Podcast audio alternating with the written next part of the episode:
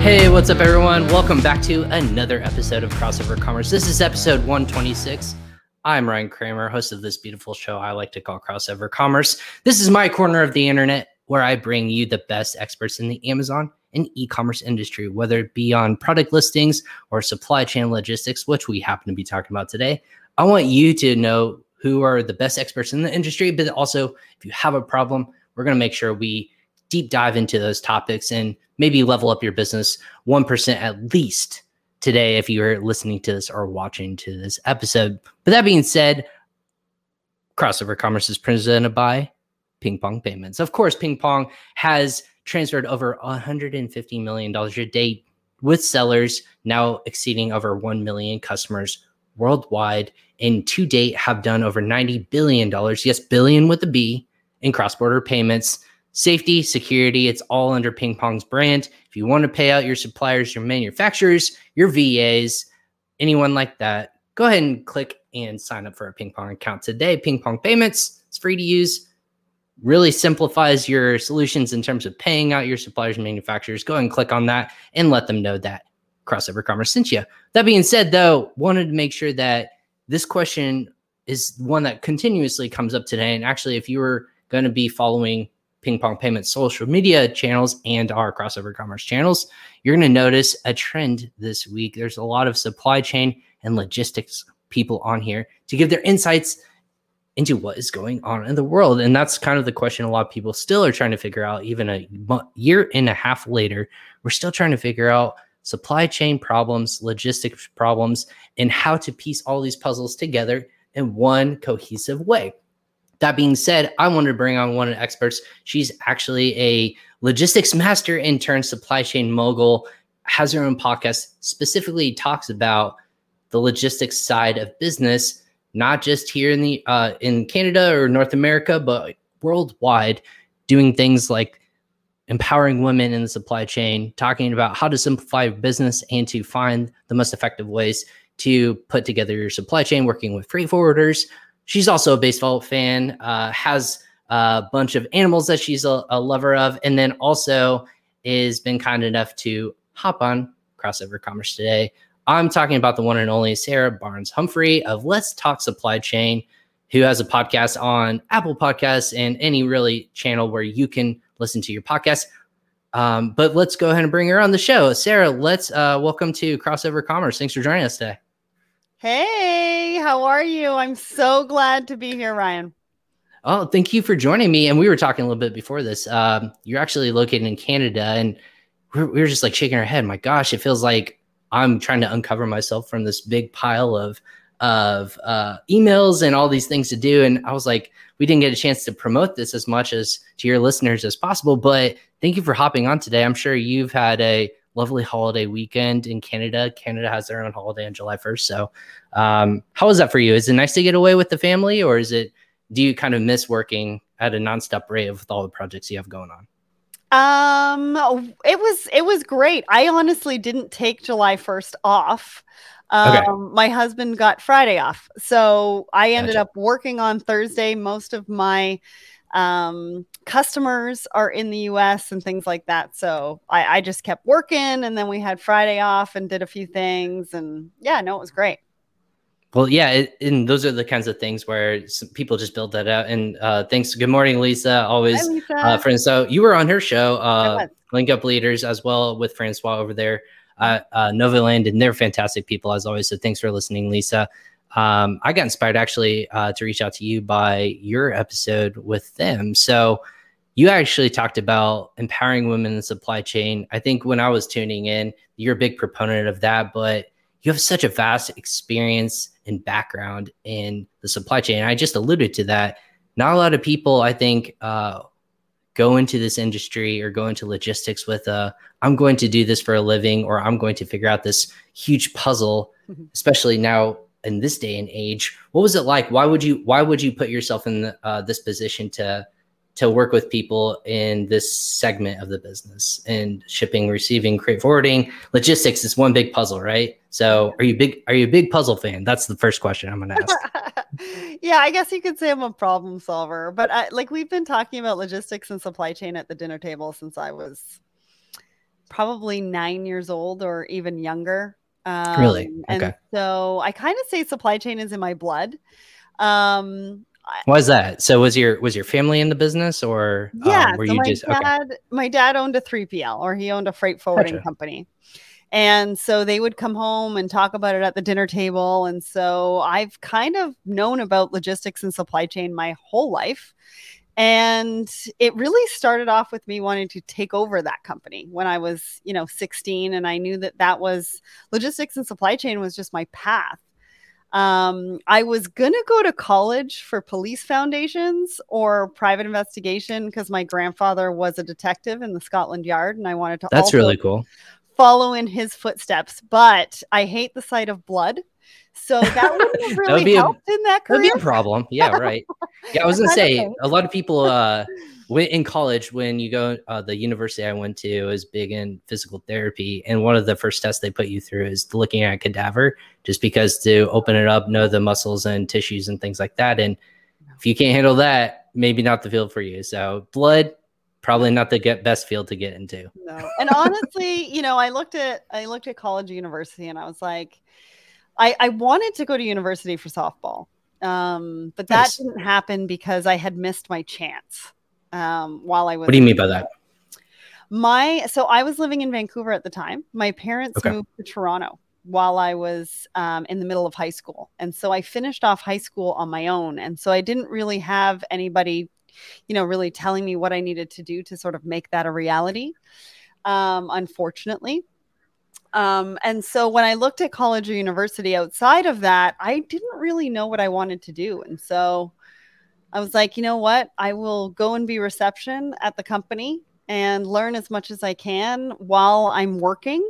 So I did courses by correspondence over 10 years. I ended up with several designations, diplomas, you name it, in a variety of different different things, but mostly around supply chain.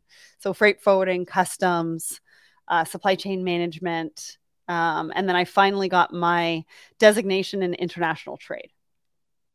That's fantastic. So with ba- so you're a baseball fan, you wanted to do that. Um, I'm a big baseball fan as well, um, and, and, grew up playing it my entire life. So, uh, but yeah, I, I, understand like your passion was in sports, but then you have to try to figure out. I think this is a big thing with athletes, right? We've had a couple guests on this. Or um, we had Ashley Armstrong, who's a big. She was an international uh, skier actually in Canada. She was training to be on the hmm. Olympics team. Uh, she and her family were a bunch of skiers. She would train, and the injuries would pile up. But she learned a lot of about business through those kinds of efforts.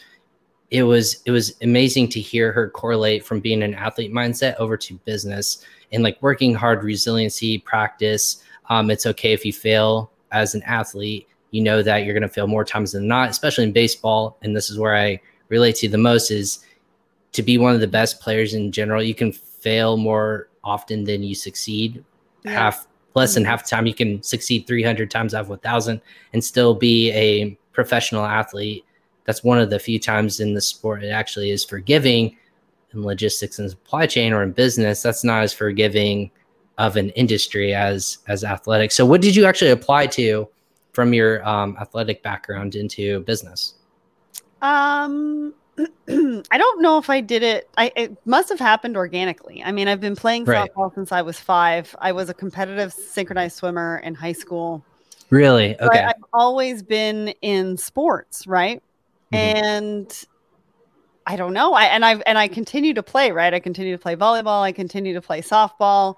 And so I don't know. I think just organically, everything that I've learned from baseball has sort of transitioned into entrepreneurship and business and logistics and supply chain.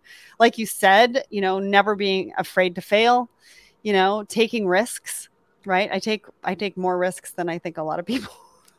Some people are sometimes people are like, you're a little crazy, but I'm like, when you take those tests, you're the one who's like, we'll take risks for uh, opportunity at a bigger payday or a higher earn out instead of the guaranteed amount, right? The lower amount, but you might be more willing to take a risk. So uh, interesting. So how does that apply moving forward? That's logistics shouldn't be a risk taking entity, right? It should be almost a more consistent. You know what to expect, but here I would say maybe the last two and a half years, maybe two years or so. Um, with obviously a global pandemic, but also just kind of this growth of not just e-commerce, but just global commerce in general. How are we? How are we less taking more risk, but more optimizing it so that we can grow and, and build our business what what are you seeing on your end as the as the foremost expert in this space you talk about it daily what what are we seeing in this last in these last two or so years or, or so i mean logistics and supply chain is risk wherever you wherever you look right because it's a risk with a supplier it's a risk with a product it's a risk to spend money on that product without sales you know it's a risk uh, moving the goods because all sorts of things can happen. Like a container can be sent overboard off of a vessel, right? Never to be seen right. again. um, there's a lot Get of your diving equipment out. Yeah, exactly. Get your diving yeah. equipment. There's a lot of different risks that happen in logistics and supply chain. Over the last 18 months, we've seen huge shifts. I mean, we've heard about so many containers overboard that, you know, we don't ever really hear about we have experienced um, you know covid at the port of la and long beach and so there was 1800 people off for covid at one point which obviously all the vessels were kind of stacked and they needed to be offloaded and so that took a while to clean up i think we're still cleaning up from that the suez canal right? That stopped what 400 million dollars worth of product a day through the Suez Canal.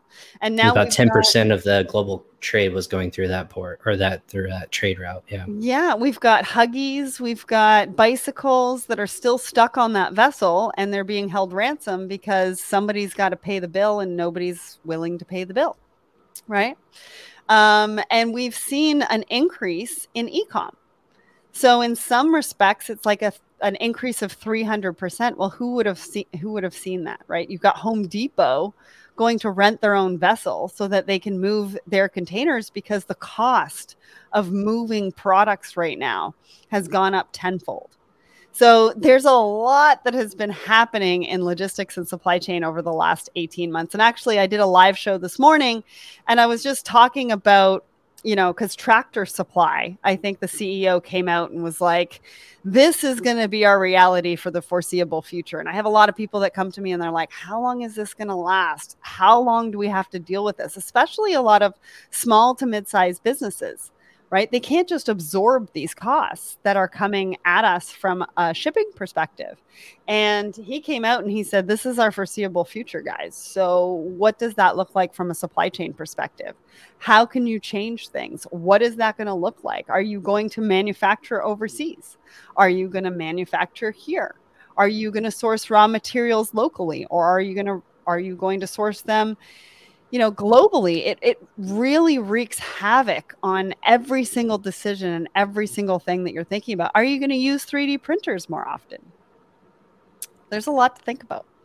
There's a lot of good points there. And I think a lot of those aspects would take days to just unpack and unfold. But for for the sake of an hour show or so that I have you here, what's the most fascinating aspect I would I would take it and break it down into all these different little nuances, right? You mentioned the um, the backup imports, the increase with uh, in in general, just with e-commerce as a whole, but then also that wreaks havoc on the retail aspect. You said Home Depot renting out their entire an entire vessel, which is no small uh, cost, if you will. It's uh, it's it's quite expansive, and then just sheer acts of nature and acts of God. You have product going overboard or ships sinking and people losing millions upon millions of uh, dollars in product is this just the perfect storm and we're just going to have to ride it up and catch up? Because i guess my first question would be for you is how do you catch up?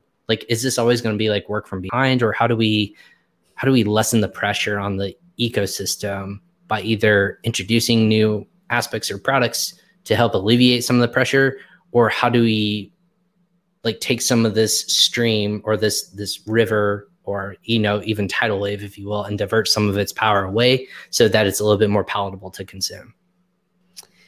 I think that that's a really good question. If i had a crystal ball i'd be able to answer it a lot better Exactly. to be perfectly right. honest. But, you know, I think that supply chain leaders, I think business owners are taking a look at what's been going on, what's working for them, what's not working for them, and how can we diversify.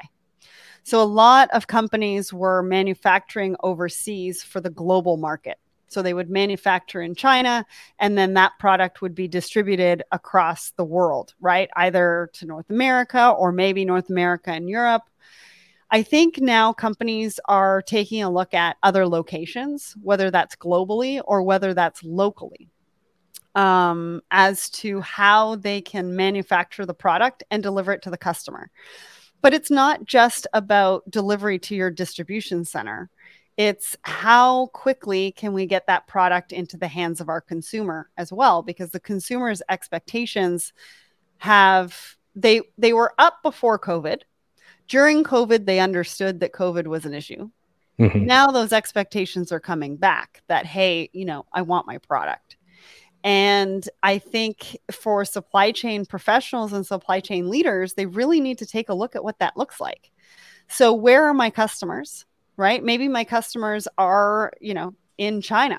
Okay, so manufacture the products that are going to be delivered within China in China. Maybe some of my customers are in North America. Okay, so can I do the manufacturing in North America? And where are those raw materials? That actually opens up a really fascinating discussion around diversifying your supplier base as well. Because now you're not only looking at possibly one manufacturer in China, you're looking at other supplier uh, suppliers and you're diversifying and you can take that investment and you can invest in different diverse suppliers whether it's from the bipoc community whether it's from the lgbtqia plus community you know whether, whether it's you know a female owned entity. There's so much more we can be doing with those dollars and there's so much opportunity out there that i think that it's great to see that we're now opening those horizons and seeing what's out there and who we can work with so taking more of that, going back to the risk taking aspect that we were talking about earlier in this episode, and then maybe hedging your not hedging your bets, but almost making you more stable as a business entity yeah. and diversifying it not just around the world, um, but into different passions or different um, you know businesses that you do want to support. Like you mentioned, uh, women-owned businesses, LGBTQA um, businesses, all, all those different aspects that are important to different people and whatnot.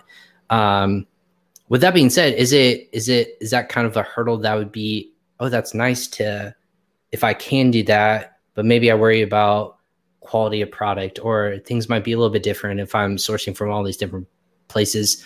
To me, the simplistic way to do it would be have it all in, under one roof and then that way it's consistent across the board. You can have your um, quality inspection done all in one house or one location, and then you know it's going to be consistent, whatever is working or you're creating from that the location. How do how are we if we want to diversify? How do we simplify it into the notion that we're not going to run into any of these like nuanced issues? So, and you can have that one manufacturer, but sure. where are you going to have that manufacturer? Right? Where's your customer? Sure. Right? right? Figure out where your customer is, figure out where your raw materials come from. Um, so I'm not saying not to have to have multiple, but you can right. have multiple and you can diversify. Or you can just take a look at one manufacturing location globally and sort of figure out where that lo- where that makes the most sense for you right now with ocean freight costs being as high as I had somebody tell me a 40 foot container last week was $22,000 US. It doesn't make a lot of sense for a small to mid sized business to pay $22,000 US for a 40 foot container to bring in product that's not already sold and they have no margin left after they've after they've paid that. So maybe for right. them, it makes the most sense to bring some manufacturing back. Make maybe it makes sense for them to invest in a 3D printer because their product could be made by a 3D printer, and the cost of 3D printing is coming down, and they can they can uh, source that raw material locally. So there's a lot of different things to think about, right? And it's going to vary by organization. It's going to vary by business, whether you're small, mid-size, enterprise. The enterprise are the ones that will most likely diversify their suppliers and be able to mm-hmm. manage that that volume of suppliers. The small to mid-market is going to take a look at where their customers are, take a look at their raw material, and figure out the best place for them. Right. And, and that makes sense because of time wise. What we always tout here is how are you going to turn your how are you going to work with a supplier and manufacturer quickly so that time is not the issue? Because obviously in our wheelhouse is the conversion of of currency. When you're waiting on just simply US dollar to transition over to the yuan or the INR over in India that just takes time that you're waiting for a simplistic thing of currency. Um, but they can't buy or hire out their employees or pay their employees to manufacture your products. Um, therefore you're just waiting on uh, on that part of the quote unquote supply chain to to unfold and kind of work itself through. Yeah. It, it's just one of those like nuanced things of how do you shorten that time gap from six weeks or so when you place the order or probably even longer now six weeks down to maybe five weeks or four weeks like that time frame mm-hmm.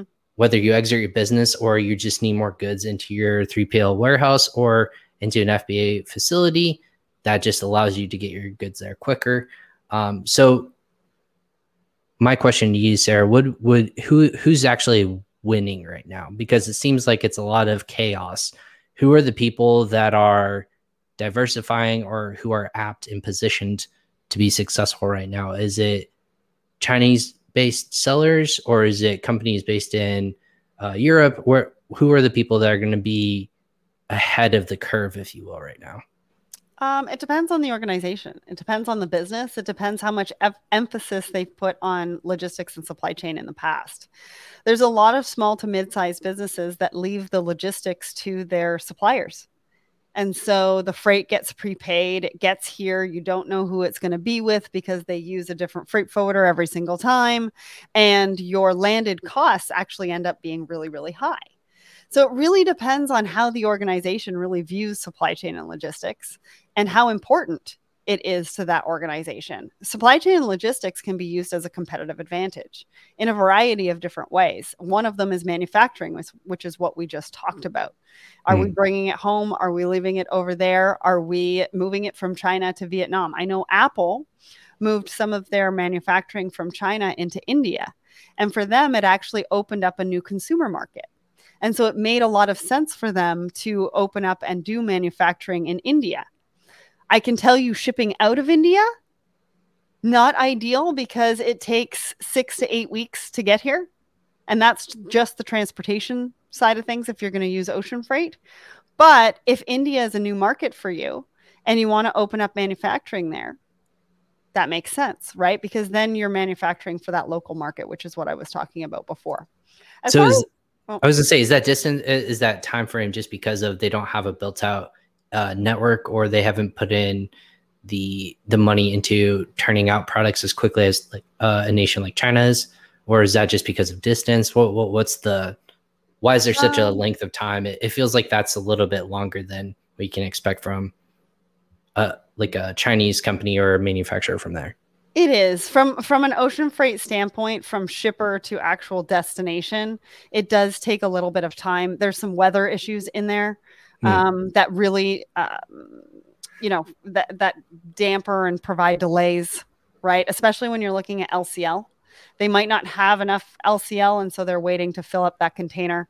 Um, but but weather is definitely an issue, um, and then just the routes over here makes sense. Is why it. Um, so, sorry to cut you off on that, but uh, I, I, was just curious, like, why, why that distance in time? Because I know a lot of people are turning their head a little bit more to uh, mm-hmm. different nations. I know India is big in raw materials and goods um, in that capacity, and that's where a lot of shortages coming from in China aspect. You would think if you yes. put your your processes at the beginning of the funnel, it might might cut down on some time, but that doesn't always seem like the aspect. There's some other I'll side factors that we'd have to account for. So, anyways, continue. I'm sorry about that. Yeah, no, I mean, transit time is a really big deal, right? When you're looking at another country to manufacture in and you're looking to bring it over to like Europe or North America. Um, transit time is a really big deal. So, when you are looking at a new location, you want to talk to your freight forwarder and find out how long it's going to take for an LCL shipment, right? The less than container load ocean freight shipment or how long is it going to take for a 40 foot what do their rollovers look like right now out of china it's taking, I think, four or five weeks for a container to actually leave because it gets rolled over week after week after week after week because there's just no space. Um, the other thing that you need to consider too is labor shortages. So this morning, um, on my live show, I was talking about how there's labor shortages in China. Well, there's also labor shortages in North America when it comes to warehousing. Um, so you need to also weigh your options as far as talent. The other thing to consider is that technology costs the same everywhere. So if you're going to open up a warehouse or you're going to open up a manufacturing facility and you're looking to implement some of the technology, that doesn't that that cost stays the same no matter where you open that facility. The thing that the things that differ are obviously the overhead costs, but also the costs for the people as well. So keeping that in mind, how much technology are you going to implement in that facility? Gotcha. So with that being said, since there's you said labor shortage, that's just people getting when you're receiving the goods in ports and whatnot. That's just people in general to get those goods and those containers off boats. Or are we talking about where's that labor shortage most impacted? Warehousing. Is it warehousing in general? Okay. Warehousing in general, yeah. Yeah. So is that is that for COVID or is that is that just because of um, the growth factor of e-commerce and in this industry? Or what's the major of factor of that? Okay. It's a little bit of both, right? We've had some relief packages coming from the government. And so some people, you know, have decided to potentially stay home. Um, some people have to stay home because the kids haven't been in school, right? And so they've they've had to stay home to take care of the family. Um, mm-hmm. And then you've also got um, the growth, right? People so where, right, really quickly. Right. And I've been a big proponent of, and I've had a lot of conversations personally with other thought leaders in the space, the people who innovate and grow and can figure out logistics and supply chain at the end of when the pandemic kind of like subsides. And we're not talking about it at the top of every newscast is whoever's going to be we want uh, them uh, figure right well yeah exactly well again whenever it's safe and obviously like all these other aspects of it when when society becomes like focused on other major components um, and this isn't such a major factor in cog in our society anymore people have always constantly said like this is one of the component if you can figure out logistics and pl- supply chains um, and just how to get from point a to point b quicker and more effectively whether it's through technology whether it's through um, cost and um, planning you're going to be coming out ahead because you're going to have everyone pointing and looking to you and saying, "I need to work with this company or this solution or this idea." Um, so that that's always been talked about in this regards. Where where where in this processes can we cut off some of the fat? Right? Where can we where can sellers go in this in this whole cog or this whole timeline, if you will, and we can start implementing and shorting our time window today? is there a place where you can just instantly cut off a piece of fat and you see results quickly? No, I don't think so because everybody in the chain is valuable to that particular part of the chain. You got to remember, right? Like supply chain starts with the sourcing of the product, the buying of the product, the manufacturing of the product, the transportation of the product, the distribution, and then ultimately the delivery to the end consumer. And so every piece of that puzzle is extremely important um, I think getting everybody to speak the same language and have the same values and share the same knowledge is where you're going to win, right? Because knowledge really is king. Um, and share the same data. So, data really is the new oil, right? And as far as value. And so, I think one of the I mean, there's there's really two places that you could start. One is data, getting your data house in order and really understanding where you are from a data perspective. That makes you more um, proactive than it mm-hmm. does reactive. And so that's going to cut a lot of the fat because at that point, then you're basing your decisions on data. You're not actually basing it on no data, right? And just guessing. Right. So I think I that's gonna, a really yeah. important part. So where do people go with this da- uh, this data? Is it each piece seems to you'd have to go into weeks of understanding, like obviously sourcing, and then like you said, transportation, all those major pillars in this whole landscape. You used to not have to worry about the solution, and we'd be able to just find my product, make sure it gets to uh, an FBA warehouse somewhere in North America. Um, you know, for local people in the United States, um, a lot of people just throw it into a warehouse and they can just store it long term, not worry about that. But now that's not the case. We have uh, inventory limit restrictions. We have people looking at supply chain issues. Canada, I'm sure you know, is experiencing just shortages um, in people just because of fulfillment centers are mm-hmm. uh, getting shut down in general. So people have to pivot constantly in terms of where to put their goods. Um, it doesn't matter how big or how small you are in the e-commerce landscape. People are just looking for answers, and the ones that have the money are kind of coming out on top. Right? You have the capital resources, buy your own warehouse, figure out kind of where to um, put your hard-earned money.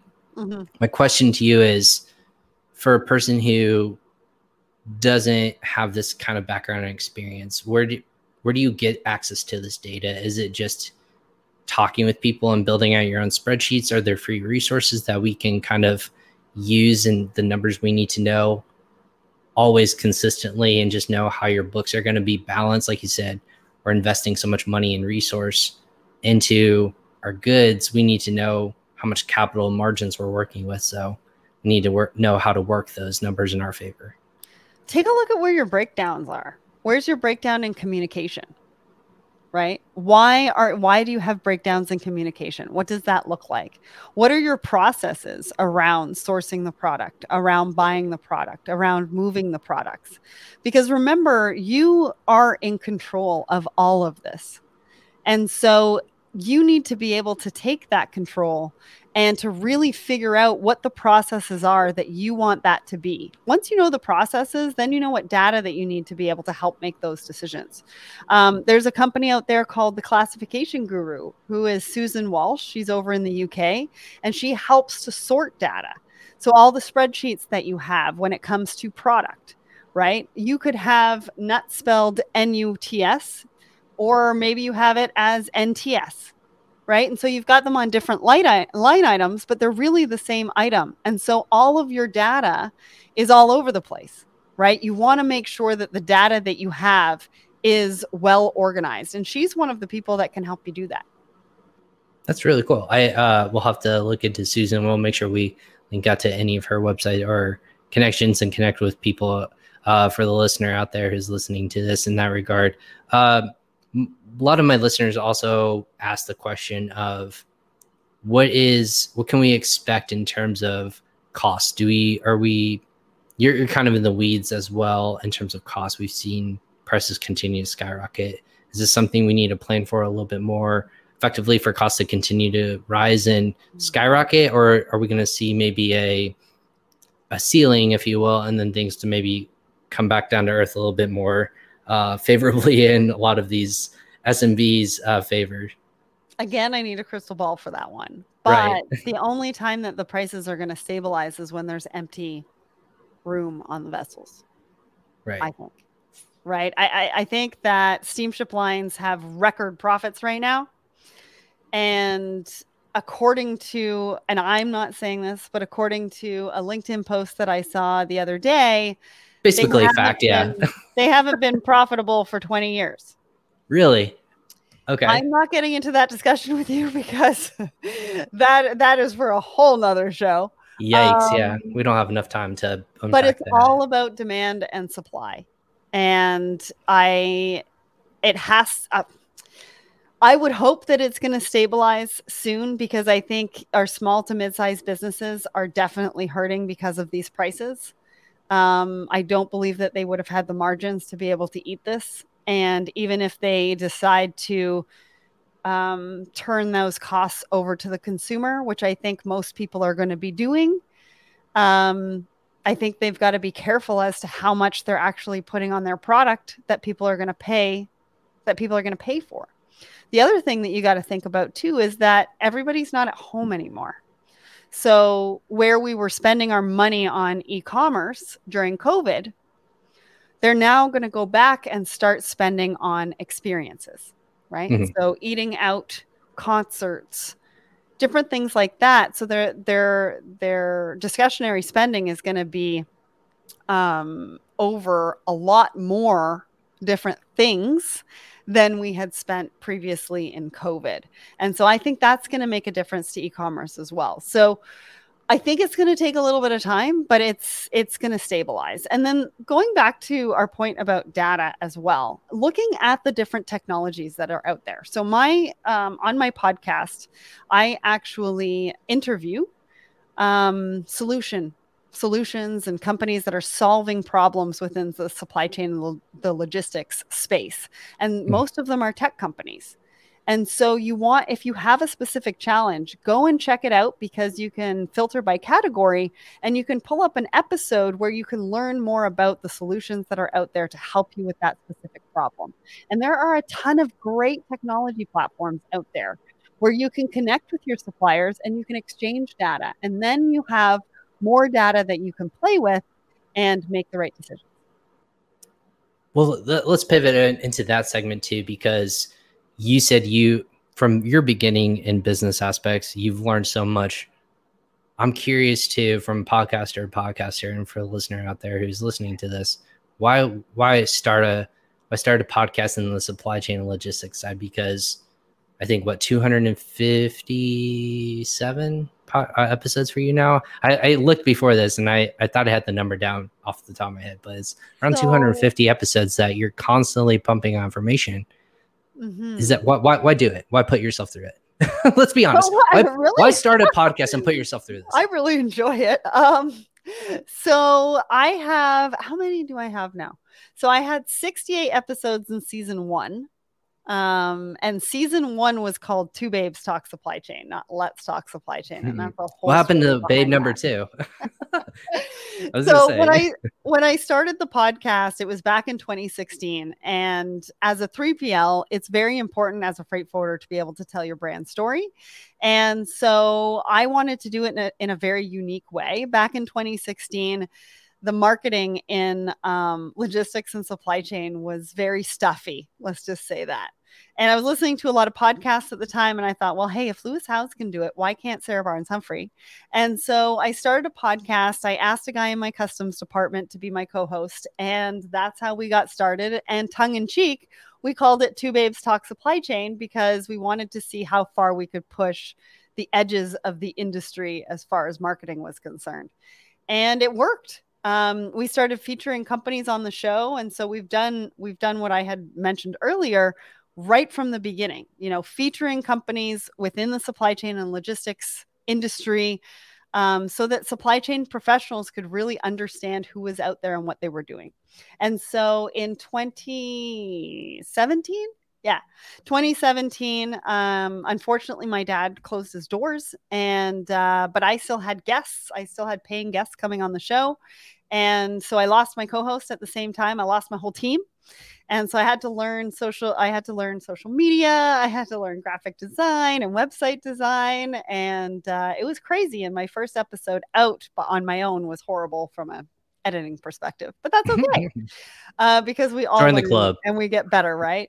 But why right. do I? I just I really enjoy it. Um, I really like being able to tell people's stories and people's brand stories and give supply chain professionals or even business owners some place to go in this crazy wild west of supply chain and logistics to be like, oh, hey, that's what they do. Okay, awesome. You know what? I'm going to give them a call because that is exactly what I'm looking for without having to Google and try to figure out from ads where the, whether they're the right person for you or from a salesperson, right? A salesperson coming to you and selling you their software is very different than listening to them organically on an episode talking about exactly what they do and why people use them, right? One of my favorite questions is to ask them, give me a real life example of how you've helped a customer. Like, tell me what is what was the challenge that they had? What was the right, case study? What was the benefit? Right.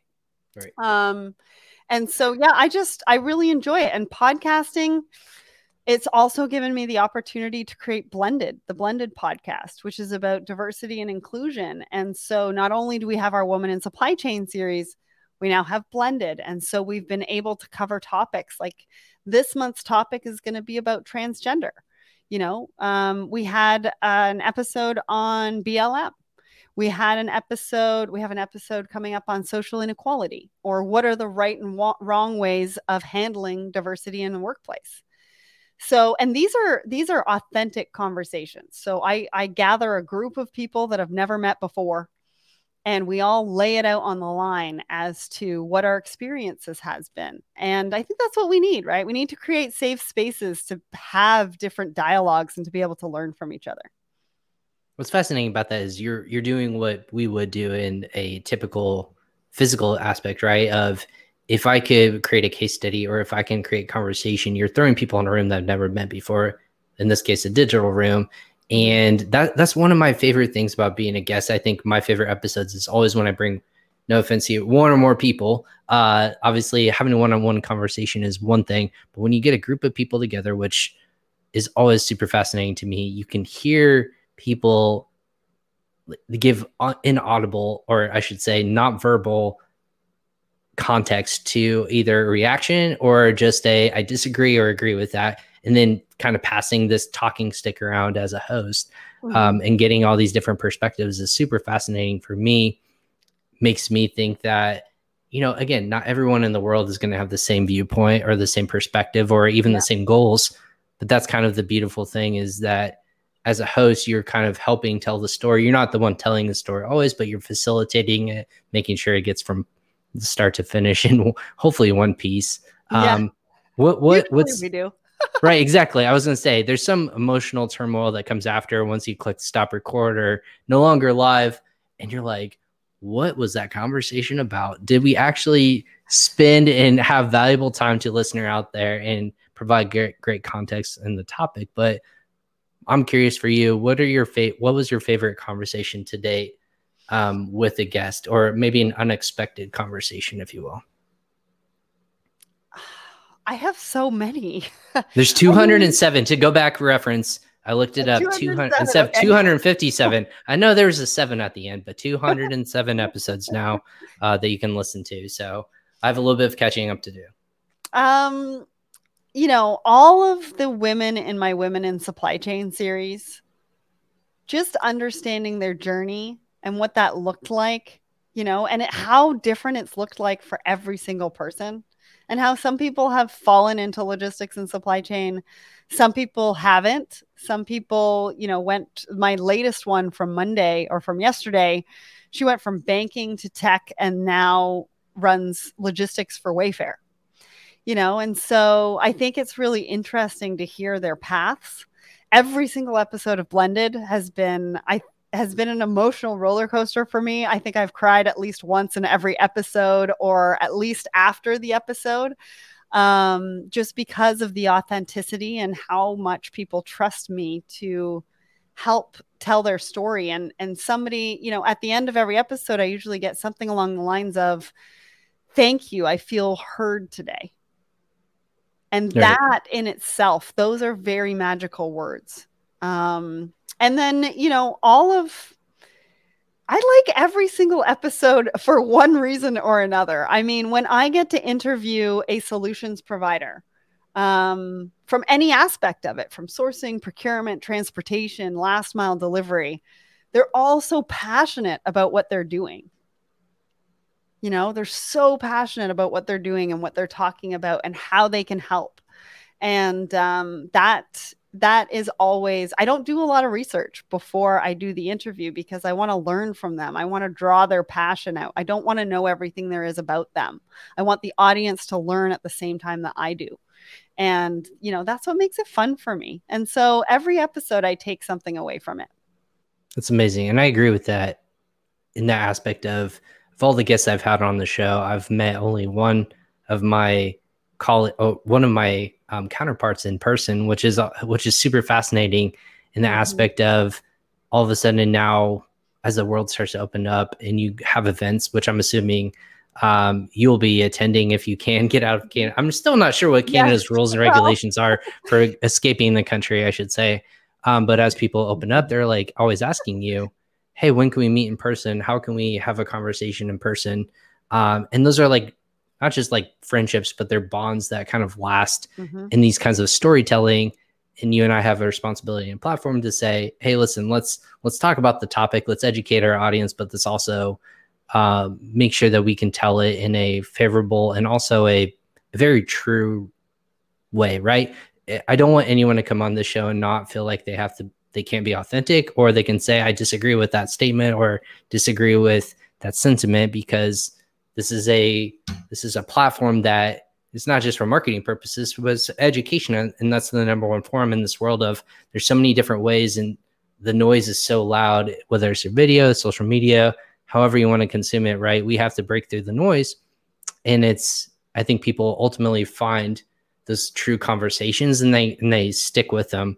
Uh, what's kind of been, what's one moment that you felt really proud of the show that you've done and then also maybe any of the businesses you've done is it a certain metric or an award or is it just having these conversations with people? What, what's the one thing that's really made you the most proud of doing this journey as a as a host? Well first of all telling me 46 minutes into this that i could disagree with you at any point in time in this Shoot. conversation i mean did that on purpose. can you do that at the beginning for the next person?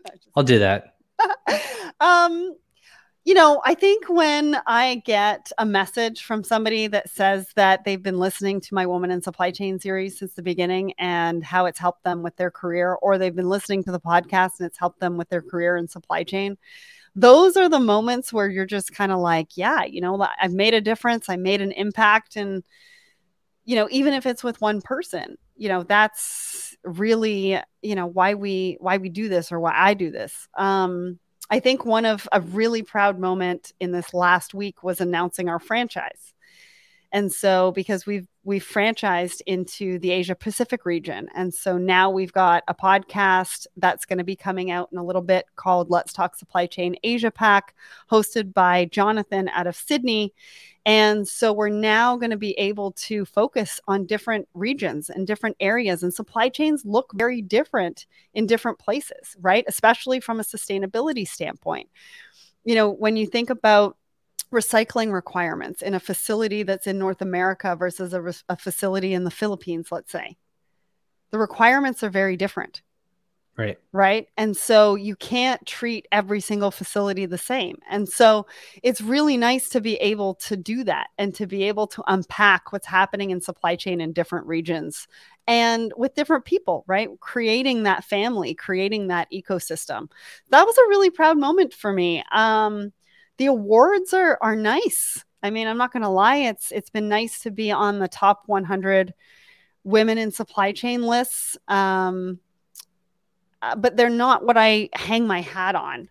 Um, you know, I talk to a lot of people every single day and just knowing that what we're doing in the content that we're putting out there is making a difference, especially women in supply chain blended, um, is huge because I think the more we can have those conversations, the more impact that we can make, the more safe people feel in this industry. And this industry is full of amazing, amazing, amazing people and giving voices to those amazing people in the industry to be heard. It's not just about the C suite, it's not just about the VPs. If we keep focusing on that, we're not going to see diversity and inclusion at the conference level, at the speaking level. And we're not going to bring those diverse voices into the industry. And so that's that's really something that I'm proud of too is being able to give voices to everyone.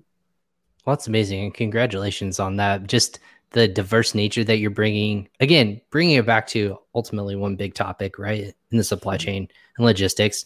That is amazing in general, but you're giving voices, like you said, to people who may not have had that in the first place, which is which is really tough to do. That's no small feat. So congratulations on that Thank success. Um, and just like you said, the the words and recognitions are nice. And when I got the email podcast was number 157 in in the United Kingdom in entrepreneurship. To the one listener out there, I thank you uh, for watching or listening to this in the UK uh, in the entrepreneur category. So those are always kind of fun, funny little. I can't believe that that exists out there, but why would you send me that email or anything like that? But ultimately, I agree with you. Um, lots of the sentiments of why we do this, the education component, right? It's you want to see value in in the in the information you're putting out there, but you want to educate people too. There's constantly people coming and going in this industry, and they're yeah. trying to figure out it's not just Amazon sellers um, in this space. It's people who are coming from corporate America who are trying to figure out a new business, um, a startup. And like you said, in the tech space, there's lots of innovation growing from there. Mm-hmm. Um, but Sarah, in this kind of like final five minutes or so that we have you, what what's kind of your goal in life? Like what what what do you? I, you referenced it twice. I don't have a crystal ball, but you might have a plan or a roadmap that you want to eventually get to. Like if you're lying awake at night, your husband's like, "When's enough?" Sarah. Uh, what what what's the like? what are we trying to do here? If if we are answering that question, the world. No, I was gonna say we were taking we franchised our podcast, which I truly didn't know it was a thing. So um, I'm sure I will get an email in my inbox to my uh, counterparts to diversify this podcast when we syndicate. but what, what's kind of that goal for you? Um, I want to. I was talking about this today with my business coach. I want to experience everything there is to life and the world. Um, so, one of my biggest things that I'm going to be focusing on from here on out is experiences and taking people with me to experience that with me. I don't know if you've seen this, but the ama- amazing vacation rentals on Netflix is my it's, it's, it's in my it's in my list. Uh, I don't know if oh I'm gosh. mentally ready for that kind of uh, commitment because I will want to book everything I see.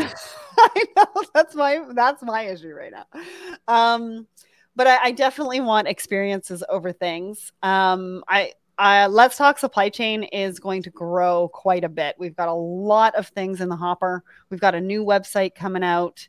Um, we've got two new live shows that I have announced.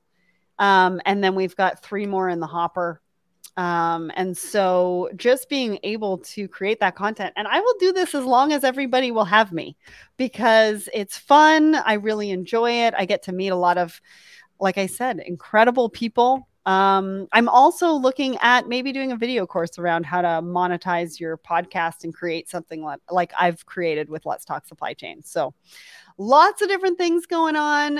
You know, as far as life goals, it's really just experiences over things and I will do I this that. as long as people will have me. There you go. as long as there's always one eyeball in that top left hand corner that I can know that one person is at least watching, then I'll know that. Then I'll continue to press start and record. So yeah, I agree with you. I think experience. You, you talked, and not a lot of people say this in this industry alone. I think I can speak is when people talk about buy buy my fancy new car, buy houses, or anything like that. I, I see it more and more daily that that's not the case. A lot of people want to experience time and freedom to do things with their family, yeah. whether, like you said, experience travel that put on pause. And I think a lot of people are trying to figure out how to fill those gaps during lockdown when those are taken away. And I think that's why you saw a lot of people struggle. Um, but that being said, now that hopefully people kind of reset themselves, no matter what that experience might be in that time down, is how do we move forward and find that true north star whether that be like you said experiences building their own business um, build, taking their brand to a whole new level figuring out the flipping supply chain and logistics nightmare that they're going through. One of those one of those things people have are resilient when they get faced with uh, adversity. So i think that's really cool that you are doing all these accomplishments. I know i'm a big fan. Uh, i'll continue to uh, follow your journey. Would love to have you back obviously and whatever capacity that whether it's a roundtable or just obviously waving that banner for women, obviously in the space and logistics, um, which we didn't get to talk on as much as I would like to. But uh, I'm always fascinated by people's journeys and what their goals are. So thanks for sharing that today, as always. And um, I love what you're doing, and I love ping pong. So I'm right. super excited to you be. You signed up, and you're like, I'm waiting for I'm waiting for some of my customers to pay me so I can use you guys. So that was really exciting. I appreciate that. So, yeah. um, but yeah, uh, for the listeners out there too, check out Sarah on Let's Talk Supply Chain. Um, we can listen where everywhere. I'm assuming um, mm-hmm. we're talking about Apple, Spotify. Are we trying to move people in one one platform over another? No. Okay. No Apple or just anywhere that you choose to download or listen to the mm-hmm. podcast. Uh, you and have a YouTube website. channel in the website, of course, let's talk to supply chain.com. You can learn more about Sarah, get some swag which I also didn't know is a thing, and I want to make that available. I'm gonna put my face on everything, mugs, hats, everything. So that that's a that's a new thing. Okay, I didn't put my face on everything. If you go to our shop on the website, it is not my face. Sarah, this is my show. It's all about me here. So uh, we're gonna put my face on everything. Right. I know my boss is listening to. No, I'm just kidding. No, you have a great, great resource as well to for people who can voice their opinions and obviously listen within your website. So obviously, stay tuned for more exciting upcoming things that you're going to be posting about. Um, how can they get in touch with you if they want to ask a question? or if they want to interact with you in any way or any of your businesses, how can they do that? Uh, so go to the website. We've got some forms, some HubSpot forms on the website that you can complete or on LinkedIn. So I'm Sarah Barnes Dash Humphrey on LinkedIn. Um, go and follow the Let's Talk Supply Chain page as well, because we not only have my live show every Tuesday morning, but we've got two new live shows coming out monthly. And then we've got three more after that that are going to be full of amazing uh, content on logistics and supply chain. So would love, love, love to see you there. Plus, we give away that swag to the most engaged uh, viewer, um, you know, and people that are commenting on our posts and things like that. So we're giving out swag on a monthly basis. So well, I have space on I have space on my uh, shelves behind me. I always tell people there's people who want to feature swag behind me I I am I'm not opposed, and I will be the mm-hmm. first in line to shout from the rooftops on one of those episodes. You'll you'll know who it is. So um, I'm excited about that. Yeah, but check out let's uh, talk supplychain.com for everyone who's listening. Uh, it's going to be in the show notes, so you can check that out as well once we publish this on our audio uh, formats. But you can watch this, of course, on YouTube if you didn't catch the whole thing, or on LinkedIn or Facebook as well. So Sarah Barnes Humphreys, thank you so much for hopping on today. Uh, congrats on all success and thanks for simplifying some of the questions that we had about supply chain and logistics today. Thanks so much, and friend of the show. Thank you so much for having me. I appreciate yeah, it. Of course. Have a great day and uh, stay busy and safe out there. Uh, we'll talk to you later. Thanks, awesome. You no problem. Thanks again, Sarah. Uh, let me get rid of that. Oh my goodness. So let me uh, bring up one more time. I'm gonna get rid of this graphic because I'm producing in real time. Thanks, everyone. As you can tell, I've been a little bit rusty from the great holiday weekend, but of course, Crossover Commerce is presented by Ping Pong Payments. We want to thank Sarah uh, Barnes Humphrey from Let's Talk Supply Chain podcast. Go ahead and check her out on that. And then, of course, go ahead and sign up for Ping Pong Payments to help with your inbound and outbound payment solution as well. This week is action packed. We have guests, two more guests this week. We're going to be talking with uh, people from Getida as well as other freight forwarders in this space. Again, we're going to, I'll tease them as we come out on social media. So that's your cue to go ahead and subscribe to our social media pages, whether it be LinkedIn, Facebook, YouTube, uh, online. Make sure you follow us on those channels so you can watch and be notified when future episodes are announced and are live. That being said, I'm Ryan Kramer. This is episode 126 of Crossover Commerce. We'll catch you guys next time on the show. Take care.